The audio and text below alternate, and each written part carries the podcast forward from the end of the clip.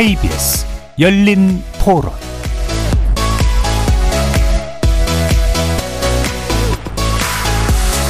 안녕하십니까. KBS 열린 토론 정준희입니다. 뭐 2, 3천 원 되지 않을까요? 부담보다는 MBC나 SBS도 그 정도 비슷한 컨텐츠는 제공하니까 그에 합당하는 고퀄 컨텐츠가 나오면 다 excuse가 좀 되지 않을까. 좀 정부가 뭐 여권, 야권 바뀔 때가 있잖아요. 뭐 이제 그런 거에 눈치 보지 않고 좀 투명하고 공정한 메시지 전달해 주셨으면 감사하겠습니다. 2,500원? 아 근데 이제 좀 분리 징수가 어떻게 하는 건가 하고 어, 왜 그거를 따로 받지? 뭐 한꺼번에 받으니까 편하긴 하는데 분리하면은 어떻게 우리한테 고지를 하냐 이거지. 안 내도 된다 그러면 안 내겠죠. 딱히 뭐 인지하고 있지 않은 금액이었었어가지고 따로 내면 좋긴 하지만 뭐 그거는 이제 정해주시는 바에 따르는 거 아닌가요? 그런 광고 비중을 좀 더 넓히면 안 되나요? 조금 더 올려서 요즘 물가 많이 올랐으니까 한 4천 원 한 달에 아 낼게요. KBS가 좀 공영 방송의 그 정당성 많이 잊어버린 것 같고 처음 있던 그 자세 그대로 공정하고 편파적이지 않고 어디에 얽매이지 않고 정의롭게 했으면 좋겠어요. 거리에서 만나본 시민들의 목소리 어떻게 들으셨습니까? 방송통신위원회가 지난 16일 TV 수신료 분리징수를 위한 방송법 시행령 개정안을 입법 예고하면서 찬반 논란이 뜨겁게 달아오르고 있습니다. 수신료 통합 징수 방식이 소비자의 선택권을 제한한다는 의견 그간 여러 방식으로 제기된 바 있긴 한데요. 반면 징수 비용을 최소화하는 효율성을 버리고 굳이 분리 징수 방식으로 변경하는 경우 사회적 갈등과 공영방송 제도의 위기를 초래할 가능성도 있다는 지적이 있습니다. 정치권에서는 비정상의 정상화라는 주장과 언론 길들이기라는 우려가 팽팽히 맞서고 있는데요. TV 수신료 분리징수 방안 관련 쟁점 잠시 후 두 분의 여야 의원과 함께 논의해 보겠습니다. KBS 열린 토론 지금부터 시작합니다. 살아 있습니다. 토론이 살아 있습니다. 살아있는 토론, KBS 열린 토론. 토론은 라디오가 진짜입니다. 진짜 토론, KBS 열린 토론. 자, 오늘 토론 함께 해주실 두 분의 의원 소개해 드리겠습니다. 홍석준 국민의힘 의원 나오셨습니다. 예, 안녕하십니까. 반갑습니다. 고민정 더불어민주당 의원 함께 해주셨습니다. 네, 안녕하세요. KBS 일라드의 모든 프로그램은 유튜브를 통해서도 함께 하실 수 있습니다. 여러분의 많은 관심 부탁드리겠습니다. 자, 일단, 어, 지금 현재 한전의 이제 정기요금과 통합해서 징수되고 있는 이제 TV 수신료 이것은 이제 분리 징수하도록 하겠다라는 게 이제 정부의 방침이었고요. 대통령실에서 의견이 나온 지 꽤 빠르게 어, 시행령 개정안이 입법 예고됐습니다. 방송통신위원회에서 지난 16일 입법 예고가 됐죠. 또 입법 예고 기간이 통상 어 40일인데 이걸 또 10일로 줄이면서 좀 더 빨리 진행해 보겠다라고 하는 정부의 의지가 굉장히 뚜렷한데요. 그렇다면 아마도 다음 달 중순 전에 이제 분리징수안을 담은 이제 시행령이 공포될 가능성이 높아졌습니다. 아, 전반적으로 어떻게 보고 계시는지 이번에는 이제 더불어민주당의 의견을 먼저 한번 좀 들어보겠습니다. 고민정 의원님. 앞서 이제 국민들 목소리를 이제 청취자 여러분들도 들으셨겠지만 굉장한 혼란이 가중될 겁니다. 어, 수신료를 납부하여야 하는 것은 상위법인 방송법에 이미 있기 때문에 분리징수를 한다고 해서 수신료를 안 내도 되는 네. 게 아닙니다. 그리고 오히려 정부 여당에게는 수신료 폐지가 목표이냐라는 질문도 좀 던져보고 싶고요. 음.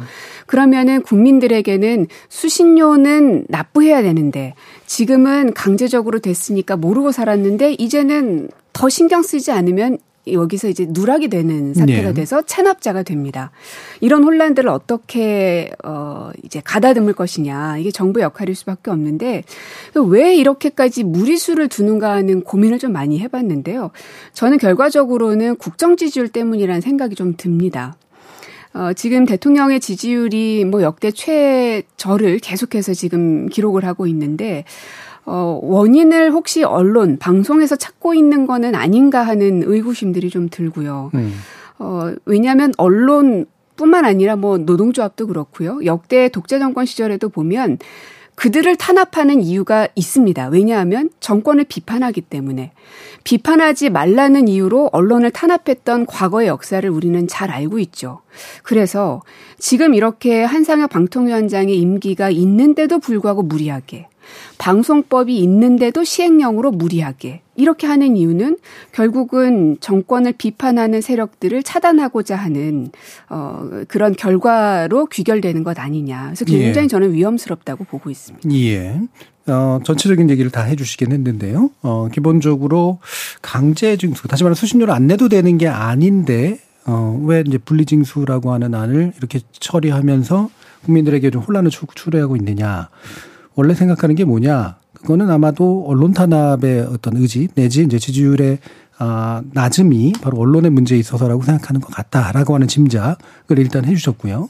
아, 그럼 국민의 의견 쪽 들어보도록 하겠습니다. 먼저 홍 의원님. 예, 먼저 어, 수신료 분리 징수는 이제 어제 오늘의 이제 어떤 고민 사항이 아니고 윤석열 대통령 120대 그 인수의 국정 과제 중의 하나로 네. 어, 공영방송의 그 정상화를 이제 논하면서 이제 수신료 어, 분리 징수가 그때 이제 규정이 되었습니다. 어, 이렇게 이제 인수위 때부터 이제 고민을 한 것은 어, TV 수신료에 대해서 국민들의 어떤 어, 불만이 엄청나게 이제 많기 때문입니다. 그 한전이 위탁을 지금 하고 있는데 한전 자료에 따르면 1년에 5만 건 이상의 이제 민원이 지금 현재 발생한다고 합니다. 어, 수신료는 1963년도에 이제 100원으로부터 출발해서 81년도 이제 칼라 TV가 되면서 2,500원이 되고 네. 94년도에 어, 현행과 같이 이제 한전 어, 전기료에 이제 결합해서 지금 네. 이제 왔습니다. 그런데 그 이후부터 계속해서 어 여기에 대한 어떤 국민들의 어떤 불만 특히 이제 어 케이블 방송이 보편화되면서 이제 이중 부담이라든지 또 뭐 OTT 등 어떤 미디어 환경 변화에 따른 여러 가지 어떤 상황에서 나는 어 KBS 보지도 않는데 왜 이렇게 강제로 내야 되는 불만이 이제 폭발해 오고 있었고 특히 어 최근에는 KBS 어떤 방망 경영, 편파, 왜곡 방송 등등이 결국 이제 불을 지폈다고 볼 수가 있겠습니다. 그래서 어, 지금 현재 TV 수신료 폐지가 아니라 현행 어떤 법상 규정된 TV 수신료를 내대 어떤 진수 방식의 어떤 변화를 통해서 어, 애초에 했던 어떤 결합 방식이 아닌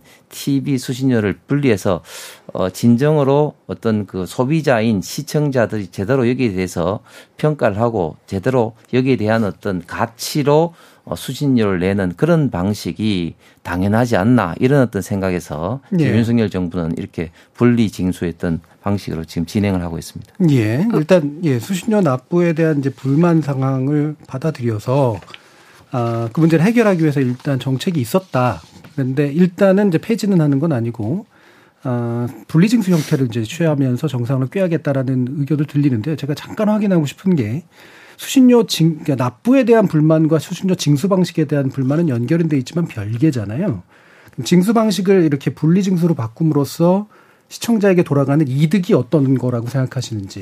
일단 지금 현재는 이제 결합 방식으로 돼 있어서 어, TV 어떤 그 수신료하고 관계없이 일단 전기료에 무조건 이제 내는 예. 그런 어, 방식으로 돼 있고 그리고 실질적으로 많은 또 분들은 이 지금 현재 한전에 내는 전기료에 TV 수신료가 있는지 없는지도 모르는 부분도 많습니다. 예. 그렇기 때문에 일단 분리해서 TV 수신료를 이제 내게 되고 거기에 대해서 어 그 소비자인 시청자들이 여기에 대해서 어 평가를 이제 함으로써 만약에 진짜 공영방송이 운영이 잘 되고 진짜 어, 이런 것을 이제 내, 낼 만한 가치가 있다고 하면 진짜 TV 수신료를 올릴 수도 있는, 있는 문제겠죠. 네. 그렇지 않다면은 오히려 어, TV 수신료 나는 못 내겠다 이런 어떤 사항들이 평가를 소비자들, 시청자들이 제대로 할 수 있는 그런 어떤 어떤 계기도 될 수 있지 않을까 생각합니다. 네, 김정님. 네, 방금 이제 홍 의원님께서 어, 논의를 하다 보면은 오히려 공영방송에 대한 역할 때문에 수신료를 올릴 수도 있지 않느냐라는 말씀을 해주셨는데요.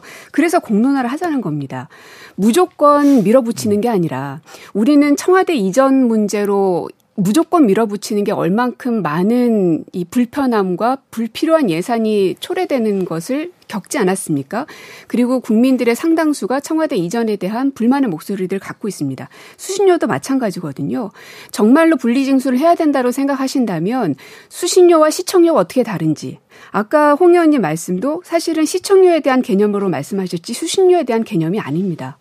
왜냐하면 수신료라는 것은 현재 재난방송으로서의 역할, 공영방송이기 때문에 그리고 장애인 방송, 국제방송 이런 것들의 역할을 공영방송이 하기 때문에 시청료가 아니라 수신료의 명목으로 2,500원씩을 받는 것이거든요. 근데 이것을 마치 KBS가 볼만한 프로그램이 없기 때문에 케이블과 이중 부담하게 하는 거는 이것은 맞지 않다라고 하는 건 사실관계를 호도하는 겁니다. 그러므로 국민들에게 정확한 정보를 전달하고 결정하고 판단할 수 있게 해야 한다. 그러므로 국민들뿐만 아니라 여야 의원들도 그렇고 어 많은 특히 이제 당사자인 KBS도 그렇고요. 같이 이 수신료 문제를 어떻게 하는 것이 가장 좋을 수, 수 있는가에 대한 공론화 절차가 필요한데 지금 그런 것 없이 그냥 막무가내로 밀어붙이고 있기 때문에 굉장히 당혹스럽고 위험하다는 경고 사인을 계속 보내고 있는 겁니다. 예. 그래서 공론화가 필요한 거 아니냐. 예, 홍 의원님.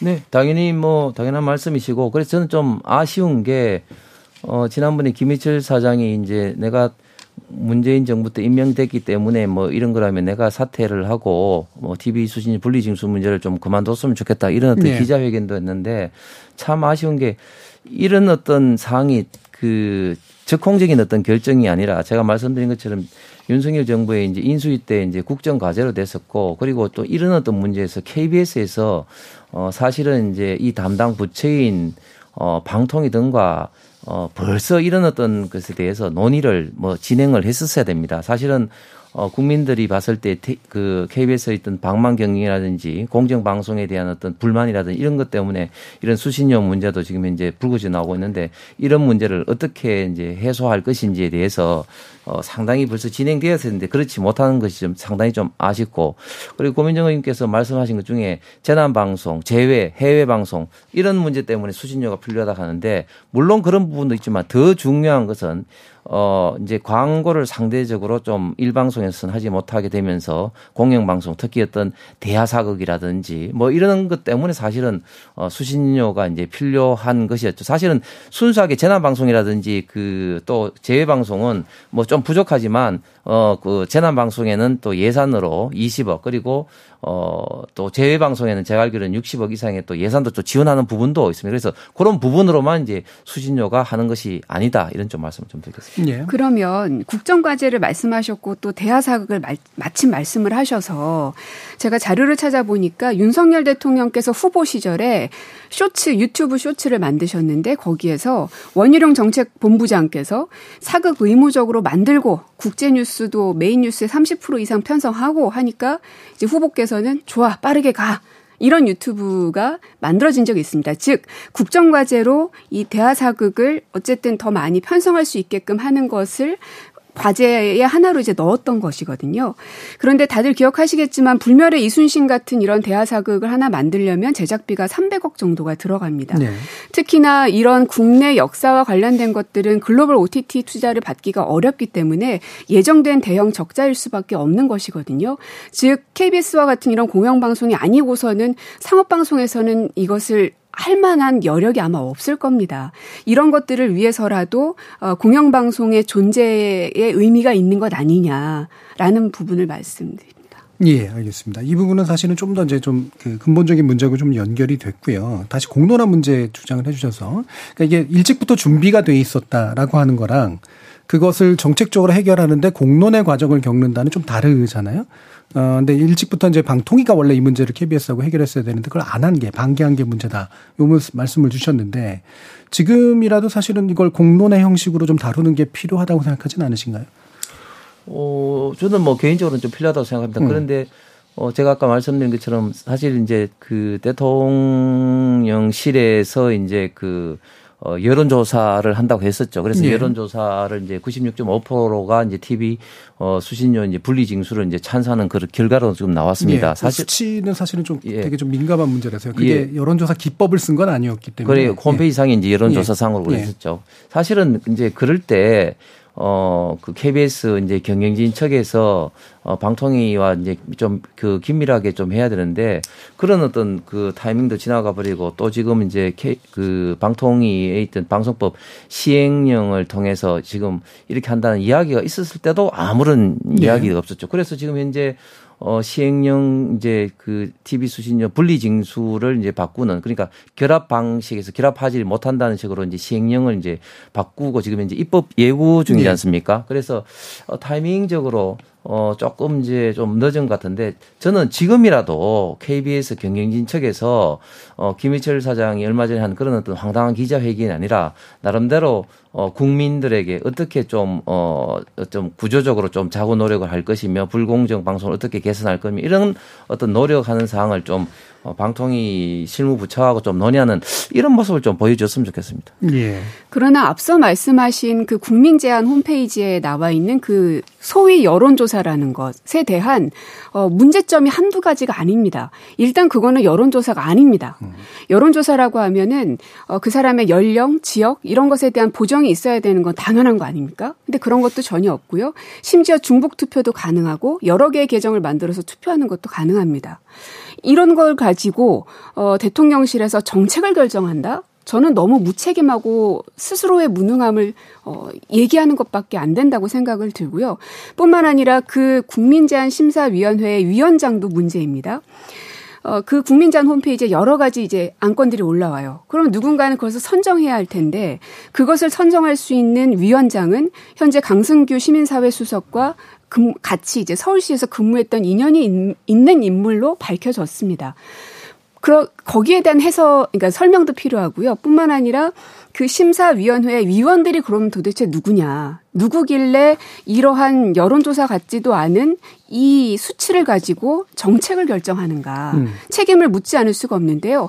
그 위원들의 명단 혹은 위원의 어떤 회의록 어떤 것도 지금 공개하고 있지 않습니다. 예. 이 부분에 대해서 어떻게 하시나요? 그런데 그 사실은 어 KBS 이런 어떤 수신료 분리 징수 아니라 폐지 여론 조사도 사실은 몇 년 전 저도 이제 국감 때 계속해서 자료를 봤는데 몇 년 전부터 계속해서 여론 조사를 했는데 사실 그 폐지 폐지 분리 징수가 아니라 폐지도 훨씬 더 많은 국민 어떤 여론이 있고요. 그리고 분리 징수의 면에서는 뭐 청와대 그 대통령실의 홈페이지에 어떤 문제가 아니라 여러 제가 뭐 자료를 갖고 왔습니다. 굳이 언급하지는 않겠습니다만은 여러 군데에서 유사한 여론조사를 해서 분리 징수가 약간의 어떤 좀 차이는 수치 차이는 있지만 그래도 대부분 좀 압도적으로 분리 징수를 좀 찬성하고 있는 것이 분명한 어떤 사실입니다. 그걸 그걸 가지고 뭐 이렇게 좀 신뢰성을 좀 이야기하는 것은 조금 그런 것 같습니다. 네, 예. 그렇기 때문에 분리징수를 무조건 반대하는 게 아닙니다. 하더라도 청와대 이전에 저희가 무조건 반대했습니까? 하더라도 준비해서 가야 된다. 보안 시설이기 때문에 안보가 안보 상황 같은 거 다 체크하고 가야 된다. 그렇게 말씀드렸죠. 수신료도 마찬가지입니다. 제가 한 가지 예를 들어볼까요? 어, 이 방송법에 의해서 수신료는 지- 분리징수를 하든 안 하든 상관없이 국민들은 반드시 납부를 해야 할 의무가 있습니다. 그리고 방송법 66조에 보면 체납 한 것에 대해서 국민 아, 국가는 징수해야 한다라는 조항도 있습니다. 즉 분리징수 이후에 국민들이 내지 않게 되면 세금 체납자가 되는 거고 국가는 아이러니하게도 국민들을 세금 체납자로 양산하는 꼴이 돼버리는 겁니다. 그러면 다른 나라는 어떻게 하느냐? 징수는 하는데 어 만약에 이제 분리해서 징수하는 그런 나라들도 있습니다. 보면 영국의 이제 BBC 같은 경우는요, 어, 미납이 재발할 경우에는 최고 1000파운드의 벌금을 내야 네. 됩니다. 170만 원 가량이고요. 독일의 ARD나 GDF 같은 경우도 어, 최대 140만 원에 해당되는 1000유로의 벌금을 내야 됩니다. 이런 것들에 대한 대안이 준비가 됐습니까? 그러니까 이게 이제 실제로 그 국민의힘 측에서 이제 그 현수막 같은 걸 내걸 때 이제 강제징수 폐지라고 하는 쪽으로 내걸어서 국민들이 분리징수한 이제 그 수신료 폐지를 헷갈리는 경우들이 좀 꽤 있는 건 사실인 것 같아요. 네, 방금 이제 고민정 의원이 말씀하신 것처럼 지금 이제 그 영국, 독일, 어, 그리고 일본이 지금 분리징수 방식을 지금 하고 있거든요. 있는데, 어, 좀 전에 말씀하신 것 중에, 어, 그 납부, 그러니까 납부하지 않으면 세금 체납이 된다 하는데, 이 그 수신료는 세금이 아닙니다. 99년도 헌법재판소 어, 판결에 따르면 이거는 이제 특별 어떤 성격의 이제 그 이제 그 부가금이다 이런 어떤 성격을 규정을 네. 했죠. 세금이 아니죠. 그래서 따라서 어, 체납이라는 말은 이제 틀리는 것이고 그리고 어, 이걸 내지 않았을 때 어떻게 뭐그 일반 어떤 세금을 안 냈을 때 가상금, 가산세 그러니까 할증 붙는 이런 어떤 명백한 규정은 지금 없는 그런 어떤 사항이라는 걸 좀 말씀을 좀 드리겠습니다. 예. 그러면 만약에 안 내면 어떤 일들이 일어나게 되는가에 대해서 충분히 고지가 되고 알고 있느냐. 아까 이제 청취자들도 의견을 주시긴 했었는데. 네. 어 94년도 제가 알기로 제가 뭐 갖고 있는 통계에 따르면 94년도 그 이전에는 이제 그 분리 징수가 되고 있었죠. 예. 어, 그때 당시에 이제 징수율이 한 50에서 한 60% 됐다고 합니다. 예. 어, 그래서 어, 지금은 이제 얼마만큼 될지는 사실은 이제 모르겠습니다만 결국은 이제 국민들이 어, KBS가 어떻게 어 이제 그 공정 방송, 공영 방송 그리고 도움이 되는 컨텐츠를 많이 제공하느냐에 따라서 결국은 징수율이 앞으로 어 달라질 거라고 좀 예상을 합니다. 예, 고미정 의원님. 어, 이 어느 정도의 준비를 하고 있는지를 계속 사실은 수신료 문제뿐만 아니라 모든 각 분야에 대해서 예. 말씀을 드리고 있습니다. 어, 지금 현재 윤석열 정부의 평가는 독단과 독선, 무능 요 그, 단어가 실제로 여론조사에서 지금 등장하지 않았습니까? 이거는 부인하지 못하실 텐데 결국은 준비되지 않은 허술함을 보이기 때문이거든요. 그러면 윤 대통령께서 정치의 경험이 없으셔서 그렇다 치더라도 그럼 옆에 있는 그 수많은 참모들 그리고 국회 경험이 많은 국회 여당이라도 대안을 제시하면서 정책을 끌고 가게끔 조언 들어야 하는 것 아니겠습니까? 그러나 지금 글쎄요. 아무것도 지금 나오지 않고 있고 무조건 대통령은 밀어붙이기만 하고 있으니 그러면서 대통령과 국민들 사이의 괴리감은 점점 커지고 있고 이게 누구를 위한 것인가? 어, 그냥 단순히 저희가 야당이니까 정부 여당이 안 됐으면 좋겠다 하는 그 마음만 가지고 할 거면 오히려 간단할 수 있습니다. 그러나 이런 문제, 공영방송의 존폐 부분에 대한 것은 많은 그 공론화 작업과 그리고 대안 을 찾아야 되는 문제가 있음에도 불구하고 그냥 밀어일고 나가는 거에 대한 이 대한민국에 대한 걱정이 너무 되는 겁니다. 예. 그러면 이게 결, 의사결정 과정에 대한 이야기를 좀 더 짚어보도록 하죠. 지금 한상혁 방통위원장 같은 경우에는 결국 면직 처분이 됐고요. 지금 3인이 남아 있습니다. 이제 최민희 전 의원을 이제 그 임명해달라고 했는데 이제 미루고 있기 때문에 여당이 2인, 야당이 1인 형식의 이제 2대1 체제에서 이제 결정을 내린 거죠. 이게 물론 이제 정족수를 채운 거라고 볼 수가 있겠습니다만 일반적으로 이제 5인 하에서 이제 보통 결의를 내야 되는데 왜 굳이 이렇게 2대 1 구도를 가지고 있는지 3인 하에서 이런 것까지 또 결정을 냈어야 되느냐라고 이제 비판이 또 나오니까 이 부분에 대해서 홍 의원님 의견 주시죠. 네, 그 방통위원 이제 5인이 되는데 잘 것처럼 방통위원은 이제 그 협의제 기관이기 때문에 그 전임 이제 방통위원 이제 임기가 돼야지 이제 그렇게 이제 그 어, 계속해서 이제 후임이 이제 결정되게 이제 되는 그런 어떤 구조로 돼 있죠. 그래서 지금 이제 어, 한상혁 방통위원장은 면직이 지금 어, 되어 이제 있지만 지금 일단 7월까지 지금 임기가 지금 돼 있는 거고 예.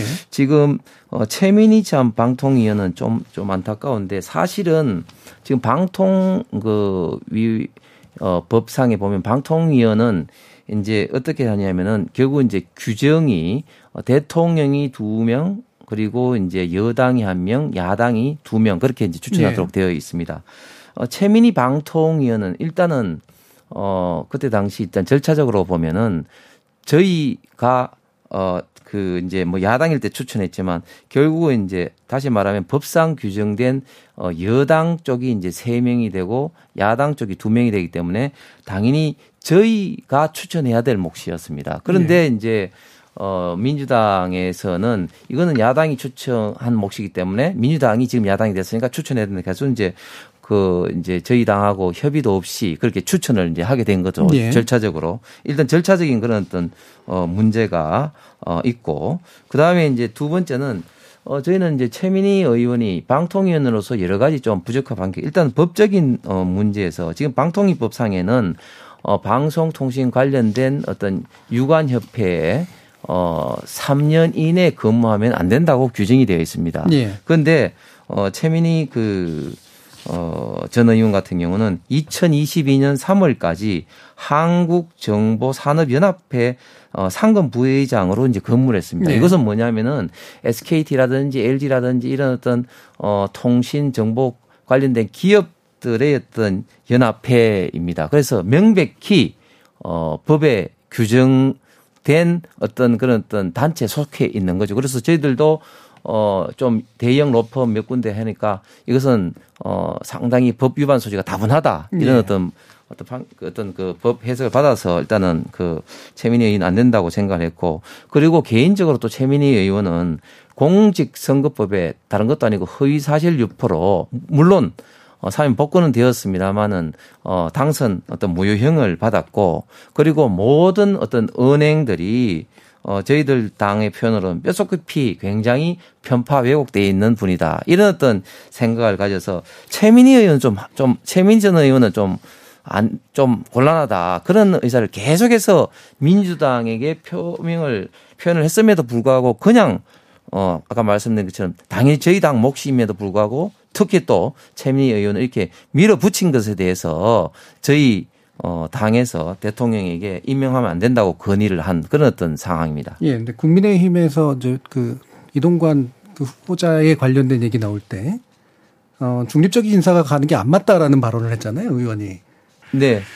그 고민정 의원도 이제 대정부 질의를 하면서 한덕수 예. 총리한테 뭐 그런 어떤 질의도 했습니다만은 제가 알고 있는 범위 내에서 과연 이제 이동관 어 특보가 어떤 구체적인 멘트라든지 그런 것을 과연 최민희 전 의원만큼 이런 식으로 편파 왜곡되게 뭐 한 적이 있는지 저는 그거는 음. 좀잘 모르겠습니다. 예. 찾아보면 너무너무 너무 많을 겁니다. 지금부터라도 한번 국민들에게 댓글로라도 이동관 어, 특보가 언론과 관련해서 어떤 문제성 발언을 했는지 언론 에, 그 홍보수석이던 당시는 물론이려니와 어 어떤 공직에 있지 않은 어, 상황에서는 여러 가지 방송들에 나와서 문제되는 발언을 너무너무 많이 한 게 하루에 한 번씩 나옵니다.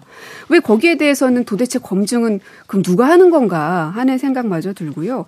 그리고 앞서서 그 최민희 의원에 대해 말씀을 주셨는데 그렇게 명백하게 뭐가 있으면요. 그 결격 사유에 대해서 여부 알아보겠다고 법제처로 해석 내보내지 않았습니까? 근데 지금요. 한 80일가량 됐습니다.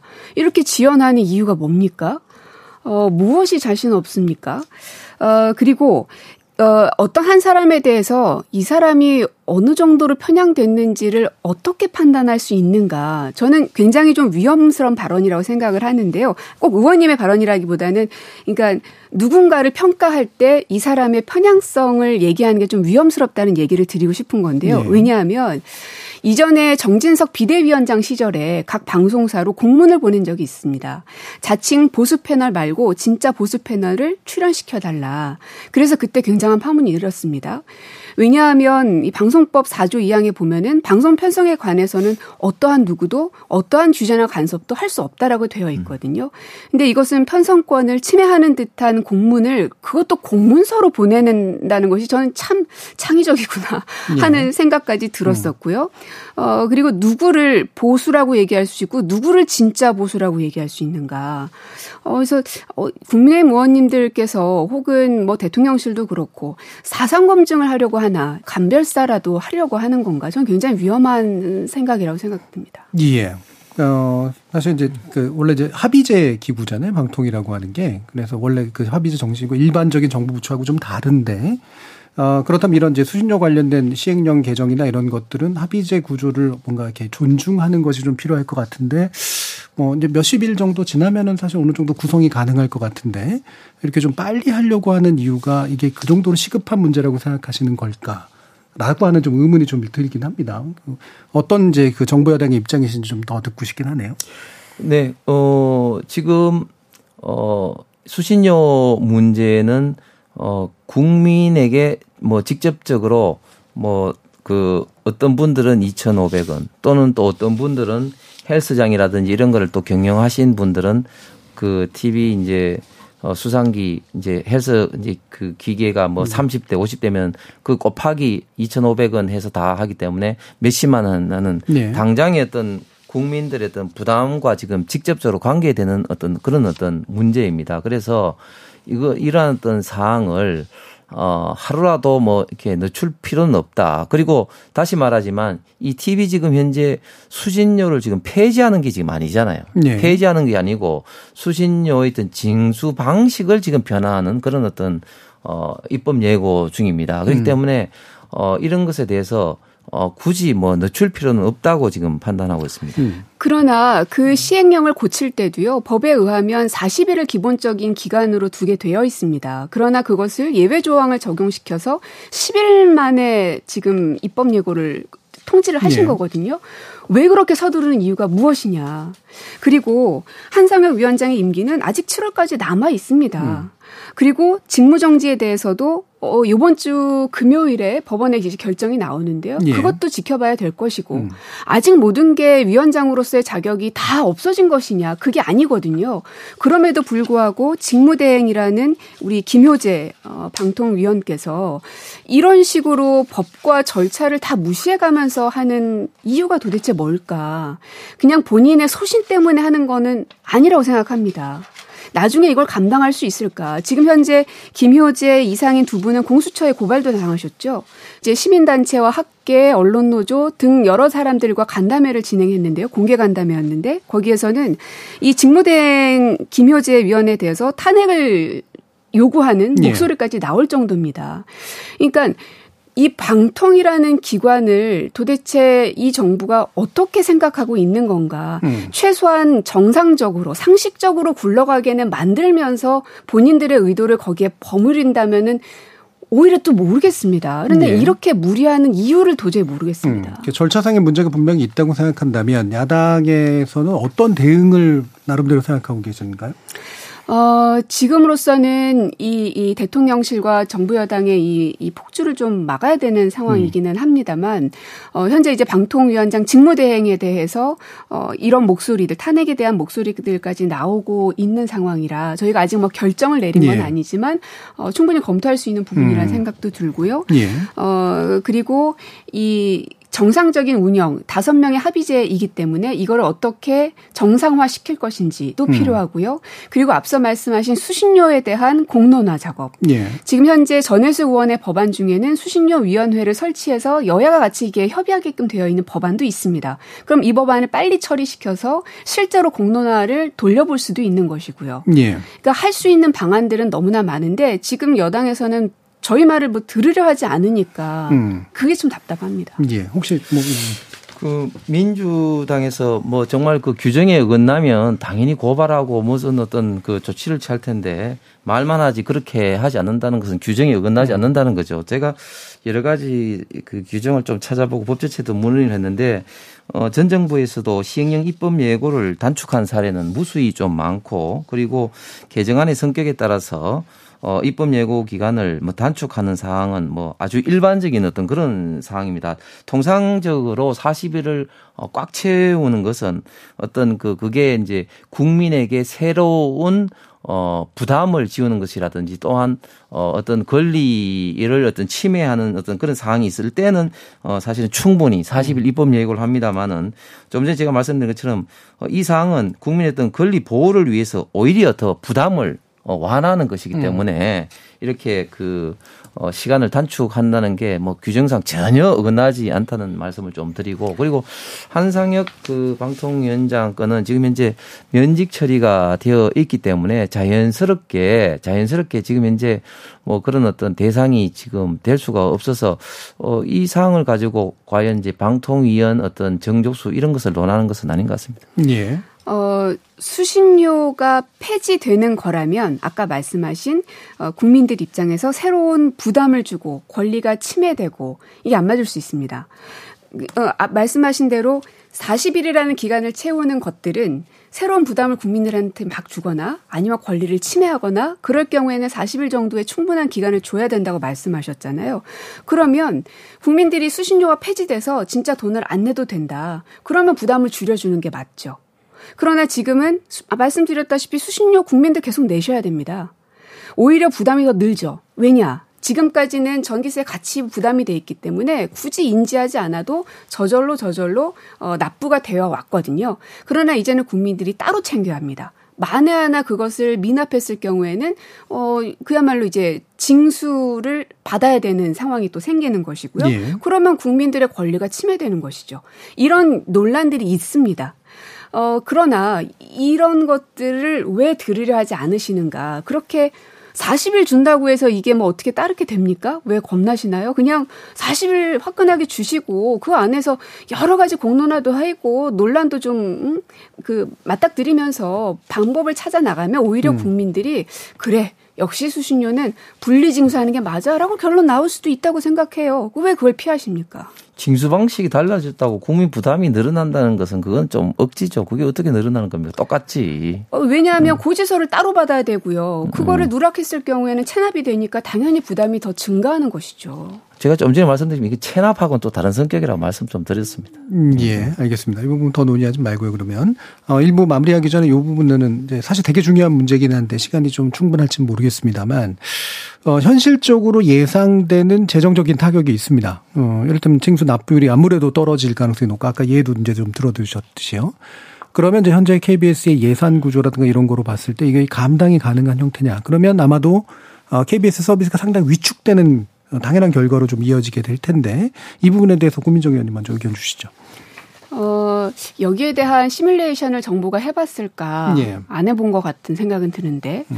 어, 결국은 그 재원을 어느 정도는 충당할 수밖에 없을 텐데요. 공영방송을 완전히 없애는 게 아니라면. 네. 그러면 그거를 세금으로 할 것이냐. 그럼 거기에 대해서 국민적 저항이 있을 겁니다. 음. 뭐 그것도 방안일 수 있겠고요. 그게 안 되면은 KBS가 자구책을 찾을 수 있도록 광고 시장을 열어줘야 될 겁니다. 음. 그렇게 되면 방송 광고 시장은요 이렇게 딱 정해져 있습니다. 이게 숫자가 늘어난다고 해서 방송사가 늘어난다고 해서 광고가 더 늘어나지 않습니다. 예. 정해져 있는 광고를 어 이게 n분의 1로 나누는 것이기 때문에 거대 공룡인 KBS가 들어오게 되면 나머지 뭐 SBS, TV조선, 채널A 등등 이런 곳들의 이 광고 시장을 잠식하는 효과가 나오게 될 거거든요. 여기에 대한 고민은 어떻게 하셨는지. 예, 홍석준 의원. 지금도 KBS가 광고를 하지 않는 건 아니죠. 광고를 광고를 아, 니 그러니까 1TV는 2TV는 어쨌든 KBS지 않습니까? 그러니까 광고를 지금 하는 것이고 그리고 결국은 국민들이 KBS TV 수신료에 대한 이러한 많은 불만은 어 다시 말씀드리지만 결국 이제 불공정 방송과 방망 경영인데 어 지금 2022년도 말 기준으로 본다면 어, KBS의 인원이 한 4,400명 정도 되고요. 그리고 어, 억대 그 연봉자들이 이제 50%가 이제 넘는 상황입니다. 그리고 어, 전체 그, 어, 어, 전체 이제 그 비용에서 어, 인건비가 차지하는 비중이 한 37% 정도 돼서 지금 네.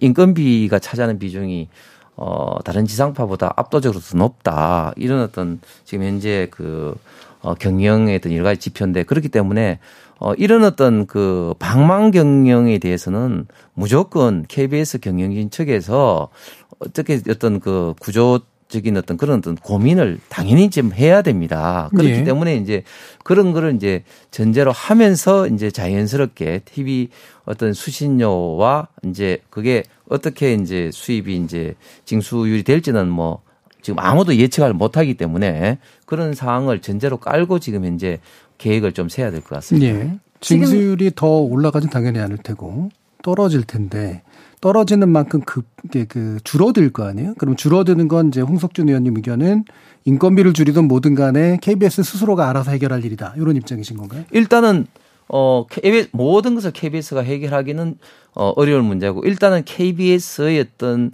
그런 어떤 자구 노력 내지는 어떤 어떤 그런 경영의 어떤 효율성이 사실은 이제 전제가 되고 네. 그리고 이제 어떤 그 방통위와 그리고 이제 그 국회와 더불어서 이제 그런 혹시 부족분이 생긴다면 어떻게 해야 될지에 대해서 논의를 좀 해야 된다 봅니다. 예.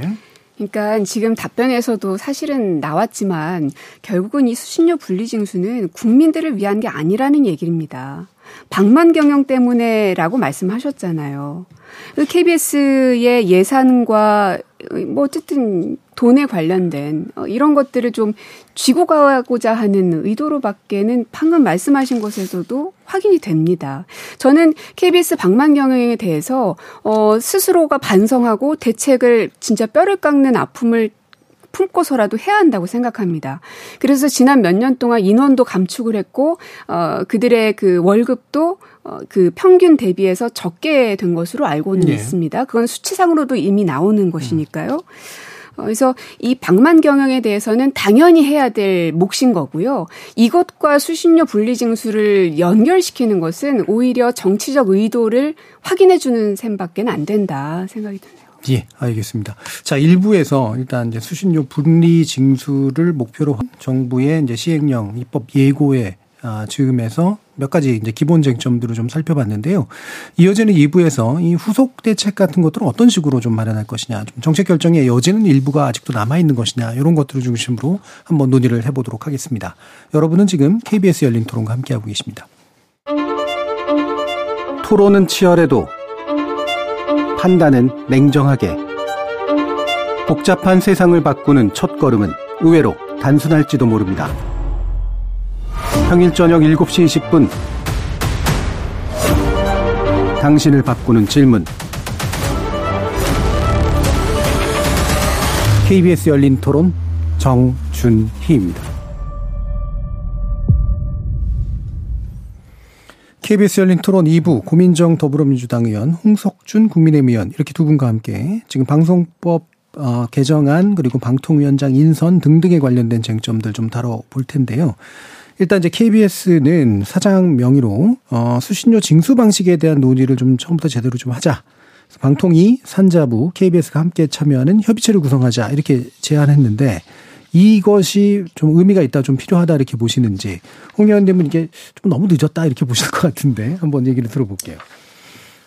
예, 그 뭐 늦었지만 저는 지금 당장 그 해야 된, 된다고 예, 생각합니다. 어, 어 시기적으로 좀 너무 좀 늦은 감이 있지만 당연히 지금부터라도 좀 해야 되고 이제 그렇게 하기 위해서는 어떤 전제 조건이 어 이런 어떤 문제가 촉발돼서 많은 어떤 국민들이 KBS가 어 국민의 방송임을 잊고 신뢰를 잃은 어떤 어 부분에 대해서 KBS가 어 어떤 어 대비책 내지는 계획을 어, 갖고 있는지 모르겠지만 거기에 대한 어떤 준비를 저는 하고 난 다음에 만나, 만나서 협의체를 해야 된다. 그래서 음. 다시 말하지만 이런 방만 경영의 문제라든지 불, 어, 공정 어떤 방송의 문제라, 보도의 문제라든지 이런 어떤 문제에 대해서 어, KBS가 경영진을 비롯해서 지금 현재 KBS 내부적으로는 어, 사내 게시판 등에 상당히 이제 경영진을 비판하면서 이런 부분에 대해서 여러 가지 지금 이제 제안이 지금 많이 지금 나오고 있는 상황이라고 합니다. 예. 어, 지금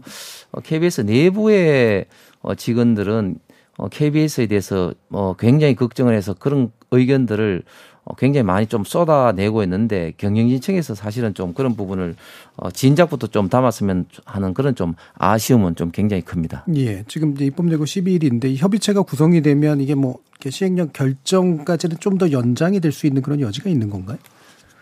이제 남은 것은 이제 입법 예고를 끝나면은 이제 차관 어 회의를 거쳐서 국무회의를 그렇죠. 거쳐서 이제 이제 공포를 하게 되죠. 그래서 이제 그런 어떤 공포 전에도 일단은 이야기를 이제 그 뭐 어떤 식으로 하느냐에 따라서 뭐 하겠고 특히 또 이제 중요한 것은 이게 이제 어 분리 징수가 이제 끝이 아니라 이제 어떻게 이제 분리 징수를 하느냐 여러 가지 또 어 좀 실무적인 사항도 지금 네, 많이 네. 남아 있으니까요. 거기에 네. 대해서도 어 지금부터 이제 협의를 좀 진행을 좀 해 나가야 된다 봅니다. 예, 그, 그 시행령이 공포되는까지도 기간이 좀 있을 테고, 혹 서로 공포된다고 하더라도 구체적으로 어떻게 수행될 그렇습니다. 문제를 네. 논의하기에는 네. 여지가 필요할 네. 거다. 고민정 의원님. 그래서 김은철 사장이 그랬죠. 수신료 분리징수에 대해서 철회하면 KBS 사장 내려오겠다. 그냥 그렇게 하면 되는 거 아닙니까? 되게 간단하게 풀릴 수 있는 문제를 지금은 보면은 뭐 그냥 그런 말 듣지 않고 그냥 우리는 무조건 가겠어 라는 것으로밖에 보이지 않고 협의체 구성 필요에 대해서는 동의하셨지만 그러면 일단 시행돼야 되는 건 방송법 시행령의 입법 예고가 지금 되고 있는 요거를 멈추셔야 됩니다. 여당에서. 그러면 가능할 것 같네요. 음. 야, 멈춰 주시겠습니까? 아니 그런데 자꾸 제가 말씀드렸지만 이게 마치 TV 분리 징수를 그 문재인 정부 때 임명된 김희철 사장을 뭐 쫓아내려고 한다 이런 어떤 인식 자체가 저는 이제 잘못됐다고 봅니다.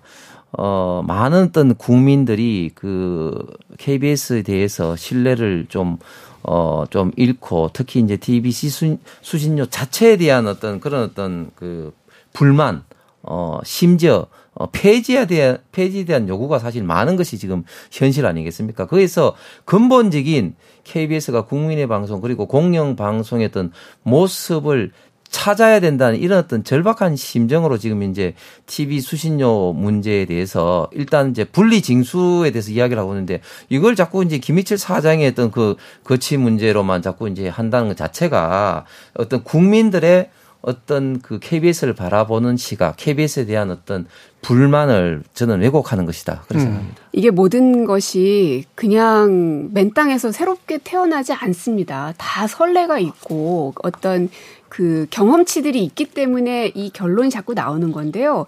윤석열 정부 들어서 TBS에 대해서 어떻게 했습니까? 저는 이게 KBS가 그 뒤따라 갈 수 있는 하나의 선례가 지금 설레라고 하긴 좀 그렇죠. 좋은 예는 아니니까. 그게 이제 TBS 예의인 것 같습니다. 어, 백기투항하라는 거였지요. 어, 결국은 경영진을 싹 나가, 경영진들 싹 다 나갔고요. 그리고 원치 않는 진행자 다 교체됐지요. 그럼에도 불구하고 예산 전액 삭감시켰습니다. 그 결과적으로 어떻게 됐습니까? 얼마 전에 TBS에서 혁신안이라고 내걸었는데 제가 보고 정말 너무 놀랐는데요. 내부 직원들의 능력이 성숙할 때까지 시사 프로그램 편성하지 않겠다. 이런 문구가 들어가 있더라고요. 이게 정상입니까? 이 완전 강제 반성문이고 정치적 투항 선언을 받아낸 것이죠. KBS에 대해서도 결국은 이러한 프로세스를 밟아 나가려고 하는 것 아니냐. TBS도 그러했기 때문에 라는 의심을 갖지 않을 수가 없는 겁니다. 음, 예. 저는 좀 걱정스러운 게 어, KBS의 경영인들이 김해철 사장을 비롯해서 어, 정말 이렇게 절박한 상황인데도 불구하고 지금 최근에 그 행보를 보면은 마치 KBS를 너무 사유화하는 것이 아니냐.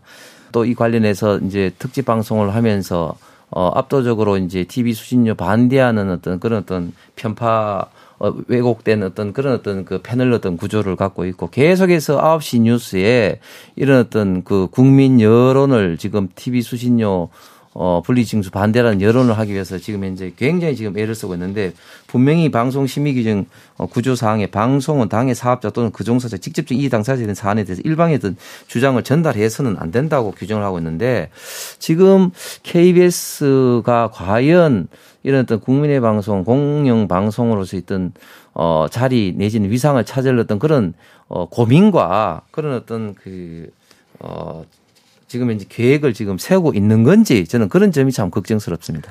그러니까 결국엔 KBS가 좀 더 정권의 정책이나 대통령의 행보에 대해서 좀 잘좀 좀 써주지. 뭐 이거 아닙니까? 아주 쉽게 얘기하면.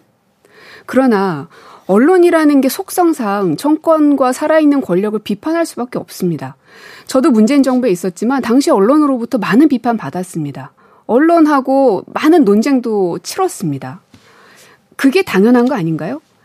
어, 윤석열 대통령이야말로 검찰에 계실 때 살아있는 권력에 대해서도 공정하게 하겠다라고 말씀하셨지 않습니까?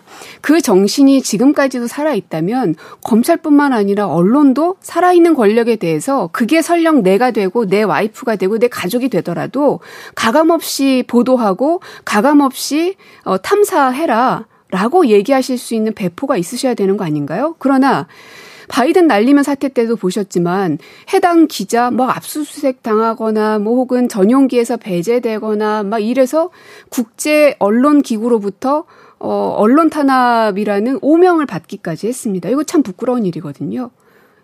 예. 자, 이 부분은 물론 중요한 문제긴 합니다만 이거에서 이제 쟁점이 좀 또 너무 한쪽으로 갈 수가 있기 때문에 어 다른 방식으로 좀 풀어보고 싶은데요. 어, 이게 만약에 이제 시행령이라고 하는 방법을 정부 여당으로서는 이제 소수 여당이기 때문에 선택을 한 것 같은데 문제를 좀 제대로 풀려면 결국은 이제 아까 말씀하신 뭐 수준에 대한 불만이나 공영방송에 대한 불만이나 이런 걸 풀려면 방송법 체계 자체를 좀 바꿔서 공영방송이 해야 될 부분 그리고 그것에 대한 재정 요건 그다음에 국민들의 의견을 받아들이는 방법 뭐 이런 것들을 좀 재편하는 게 좀 필요할 것 같은데 어 이게 이제 어, 국회 안에서 소수이기 때문에 이 안을 추진할 수 없다라고 국민의힘 쪽에서 생각을 하시는 건지 한번 여쭙겠습니다.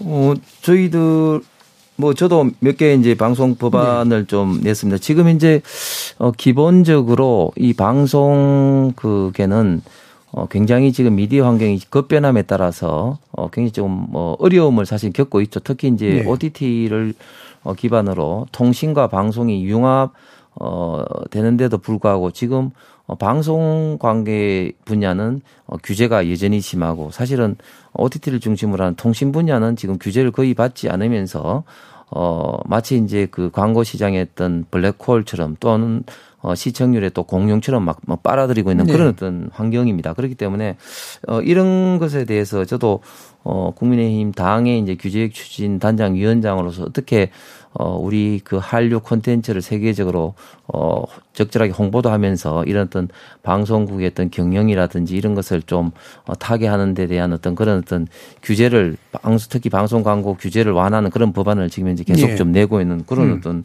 어떤 사항입니다. 이것은 어 저희가 이제 그 민주당과 같이 이제 그 풀어 나가야 될 어떤 그런 문제고 사실은 이제 이런 어떤 문제에 대해서 정말 좀어 건설적으로 어 국회에서 어, 이제 논의가 좀, 어, 되는 것이 이 KBS의 어떤 뭐 정상화뿐만 아니라 방송기 전체의 어떤, 어, 정상화 입장에서는 굉장히 좀, 어, 중요한 과제라고 생각을 합니다. 예, 원칙적으로는 동의한다라고 하는 생각이신 것 같은데요. 고민정 의원님. 경영난을 타개해주기 위해서 여러 법안들이 후속으로 필요하다.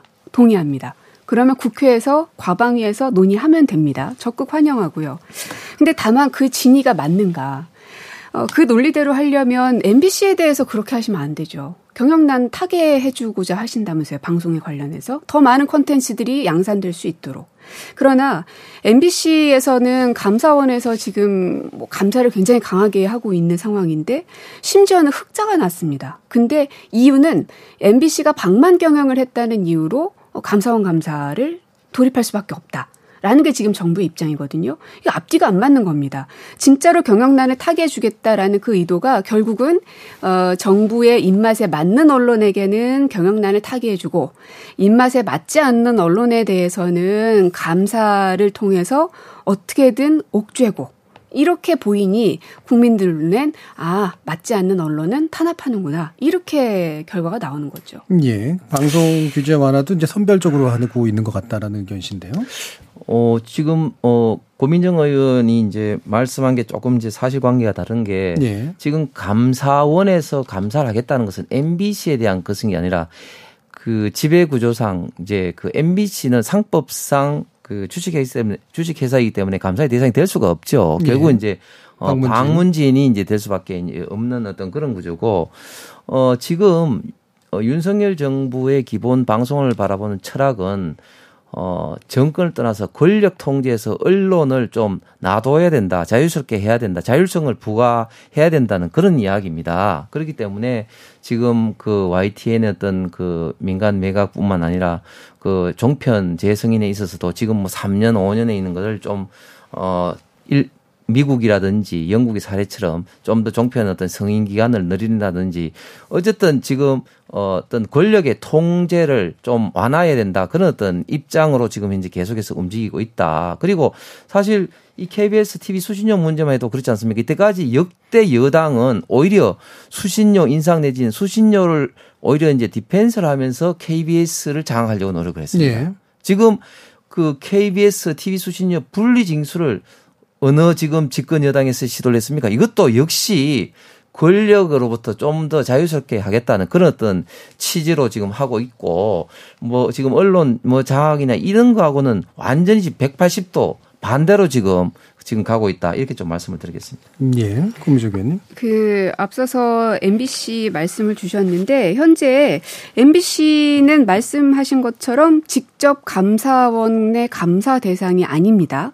그럼에도 불구하고 MBC에게 직접적인 자료 제출 요구나 이런 것들을 했기 때문에 MBC가 문제 제기를 한 바가 있었거든요. 네. 그러니까 어.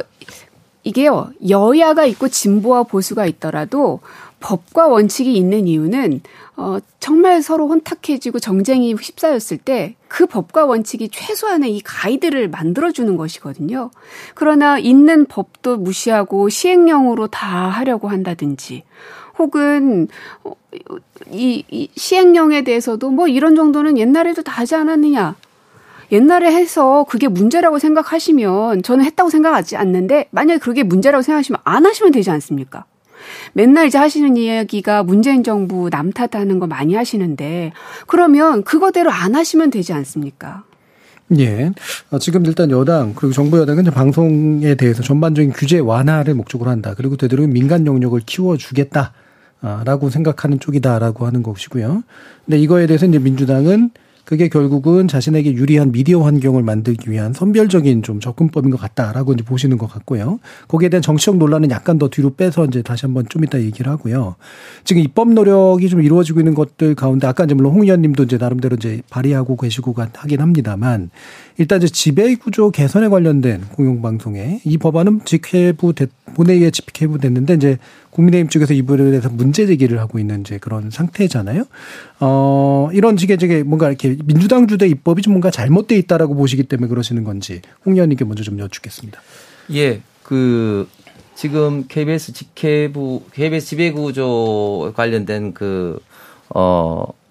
법안은 어, 기본적으로 여러 가지 조금 문제가 있는데 일단은 그 절차적으로 지금 어, 직회부를 지금 시켰습니다. 네. 어, 근데 지금 저희가 어, 여러 가지 법적인 어떤 문제 해석을 해보니까 지금 국회법상에 어, 법제, 법제사법 법사위에 해부된 법률은 이유 없이 해부된 날로부터 60일 이내 심사를 마치지 않았을 때는 소감 상인의 제지역 위원 5분의 3 이상의 찬성으로 본회의에 직회부할 수 있다고 되어 있습니다. 네, 네. 여기서 중요한 건 이유 없이 해부된 날로부터 60일 이내 심사를 네. 마치지 않았을 때면 그런데 지금은 소위로 가서 지금 심사를 진행 중인 사항임에도 불구하고 직회부를 시킨 것은 명백히 절차적으로 지금 이제 잘못됐다 이런 말씀을 좀 드리면서 그리고 내용적인 어 면에서 어 일단 기본적으로 지금 현재 있는 그 민주당 안은 지금 현재 그 KBS 이사를 지금 21명으로 지금 돼 있거든요. 네. 그래서 어 제가 다 조사를 해봤어요. 지금 상법상 우리나라에 있는 모든 어떤 법인의 이사가 21명이나 되는 그런 어떤 조직이 없습니다.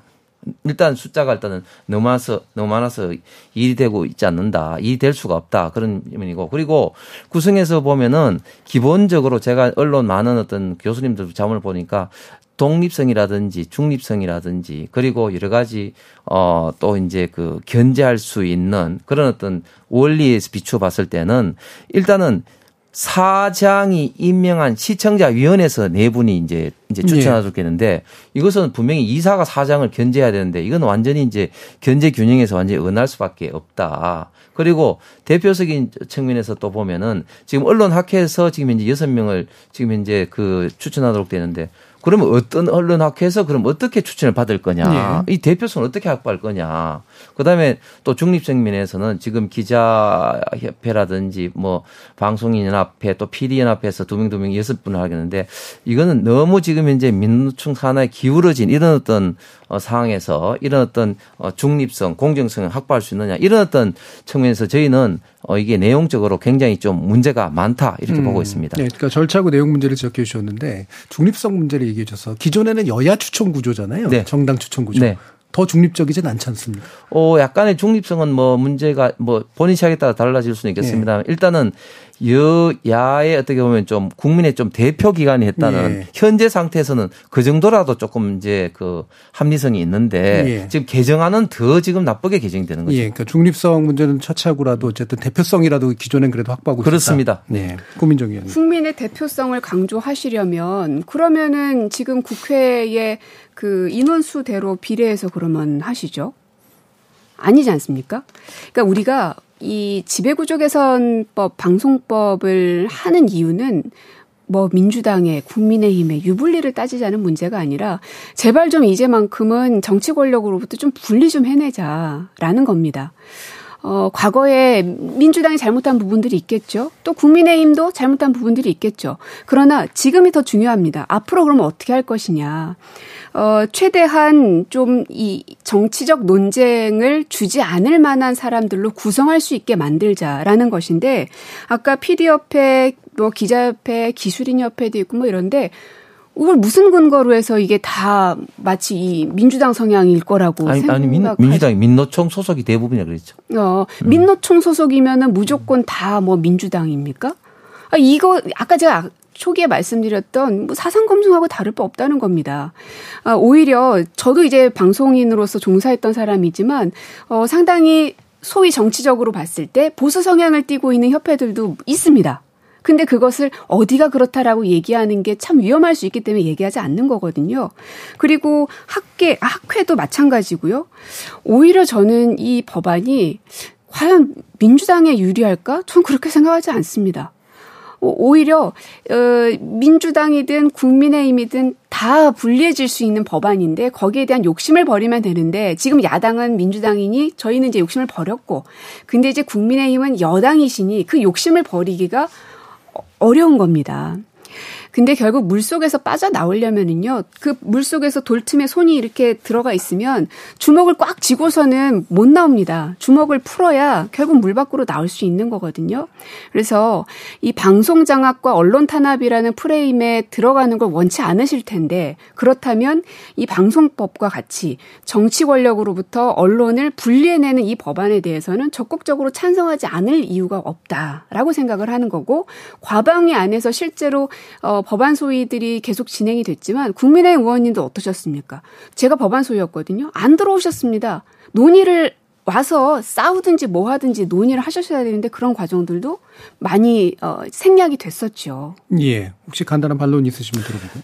제가 그 지금 민주당의 그 방송법 안이 누구한테 뭐 불리하다 유리하다 제가 이렇게 말씀드리진 않았죠. 기본적인 어 그 이사회 구성의 어떤 원칙에서 이런 어떤 문제가 있다는 말씀을 좀 분명히 드렸고 그리고 사실은 이게 굉장히 좀 중요하고 사실 일도 양단의 어 정답을 찾기는 굉장히 어려운 거는 다들 동의하실 겁니다. 그렇기 때문에 저도 이 문제에 대해서 두 번이나 1, 2월 달에 이제 세미나도 개최하고 했는데 이것을 어, 민주당에서는 문재인 정부 잡았을 때는 하지 않다가 정권 뺏기니까 정강석화처럼 절차 다 무시하고 이렇게 어, 군사 작전 하듯이 이렇게 하는 어떤 그런 것 자체가 저는 굉장히 문제가 있다고 봅니다. 음. 문재인 정부 시절에는 일단 초반기에는 민주당이 소수당이었고요. 어, 그리고 후반기에는 박성중 의원님이 소위원장이셨죠. 그래서 회의가 열리지 않았습니다.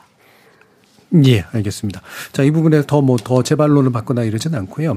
어, 아까 이제 잠깐 얘기 나눴던 부분을 다시 좀 가지고 와서 결국은 이제 그 지금 방통위 구조가 지금 아, 되게 좀 혼란스러운 상태잖아요. 그러니까 방통위원장은 이제 면직 결정돼 있는 상태고, 근데 가처분 심사에 또 들어가 있고요. 그리고 아직 또 이제 야당 추천 몫이라든가 이런 부분에 대해서 또는 대통령 추천 몫도 아직은 행사가 안 돼 있는 그런 상태고요. 게다가 이제 명확하지는 않은데 이동관 특보를 이제 방통위원장으로 임명하겠다는 설만 되게 좀 난무하고 있어서 벌써 이제 장외전만 이렇게 왔다 갔다 하고 있는 그런 상태입니다.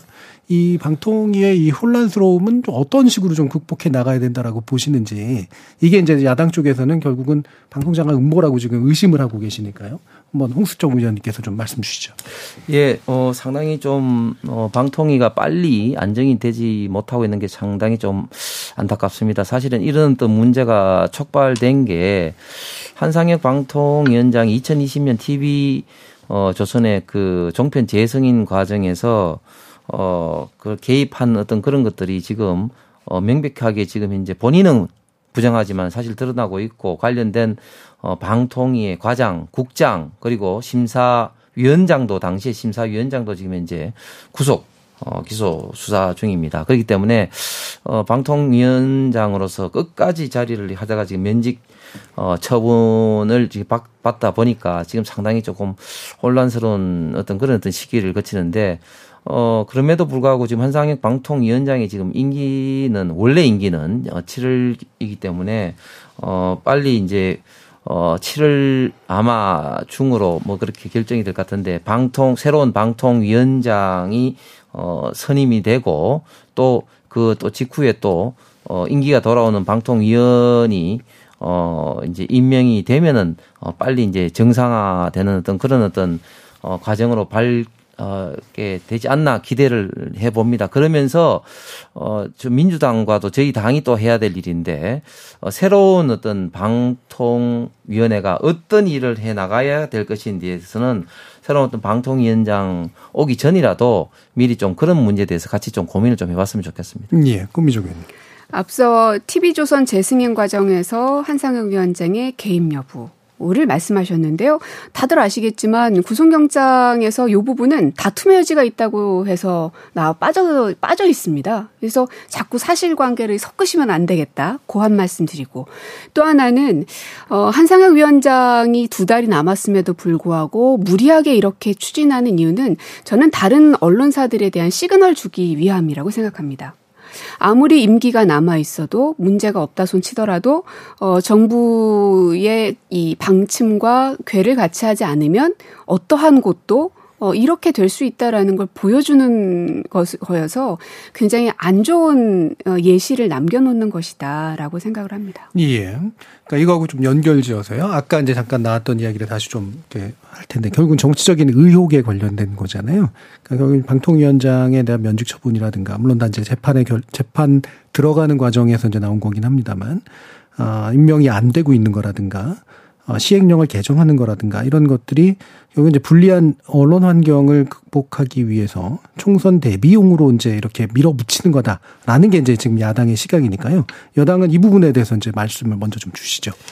사실은 방송 장악은 방송 장악의 어떤 그런 어떤 전형적인 모습을 보여주는 것은 문재인 정부 초기 때 어, 김장겸 MBC 사장을 쫓아낸다든지 또 고대영 사장을 쫓아내기 위해서 당시에 어, KBS 강규영 그 이사를 김밥먹은까지도 카드를 탈탈탈 해서 그런 식으로 해서 어, 막 쫓아내면서 고대영 어, 사장을 이제 쫓아냈는데 그 고대영 사장이 어떻습니까? 지금 해임 소송에서 지금 항소심까지도 지금 성소하고 있는 그런 어떤 상황입니다. 그런 것들이 진짜 무리하게 법을 어기까지 어떤 그런 언론 장악을 한 것입니다. 지금 예. 그 윤석열 정부가 어, 법을 어기가면서까지 그런 식으로 언론 장악을 하는 그런 어떤 그런 시도가 있습니까? 즉, 결코 그렇지 않습니다. 단지 지금 정상화를 하는 어떤 그런 어떤 과정에서 필요한 어떤 어떤 사항들에서 법과 원칙에 따라서 하고 음. 있다. 이런 어떤 말씀을 좀 드리겠습니다. 예, 고민정 의원님. 어, 이동관에 대한 지명을 부인하지 않고 계십니다. 음. 어, 이동관이라는 부 특보는 어, MB 정부 시절에 언론 장악의 장본인이셨죠. 어, 미디어법 날치기 통과 문제부터 시작해서 당시에 YTN의 해직 기자들이 상당히 많았었고요.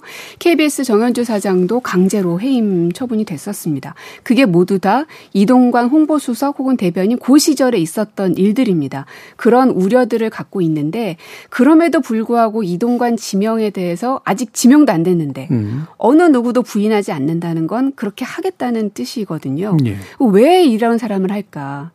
결국은 MB 정권 시절에 어, 방송을 이 소나기에 넣었다라는 효능감을 다시 한번 느껴보고자 하는 것 아닌가. 라는 의심을 하는 겁니다. 만약 그게 아니다 하시면 이렇게 문제가 많고 특히 MB 정부 시절 언론을 사찰하고 탄압했던 문건들이 제가 대정부 질의에서도 공개하지 않았습니까? 그런 걸 보셨으니 깔끔하게 우리는 이동건 지명한 적도 없고 지명할 계획 없다 얘기하시면 끝날 사안입니다. 왜 거기에 대해 답변 못 하십니까? 예, 알겠습니다. 어, 사실은 좀 마무리 발언이 필요한 내용이긴 합니다만 시간이 다 돼서요. 아마 기본적인 의견들은 또 초반에 충분히 좀 전달해 주신 것으로 알고요. 어, KBS 수신료, 그러니까 수신료 관련된 문제, 그리고 KBS 정책 관련된 문제, 방통위 문제, 그리고 방송 정책 관련된 문제 좀 더, 어, 장기적으로 어, 면밀한 시각을 가지고 정부와 또 여야 또 사회단체, 또 당사자들이 좀 합의하면서 진행을 해나갔으면 좋겠다라는 생각으로 오늘 열린 토론을 모두 마무리하겠습니다.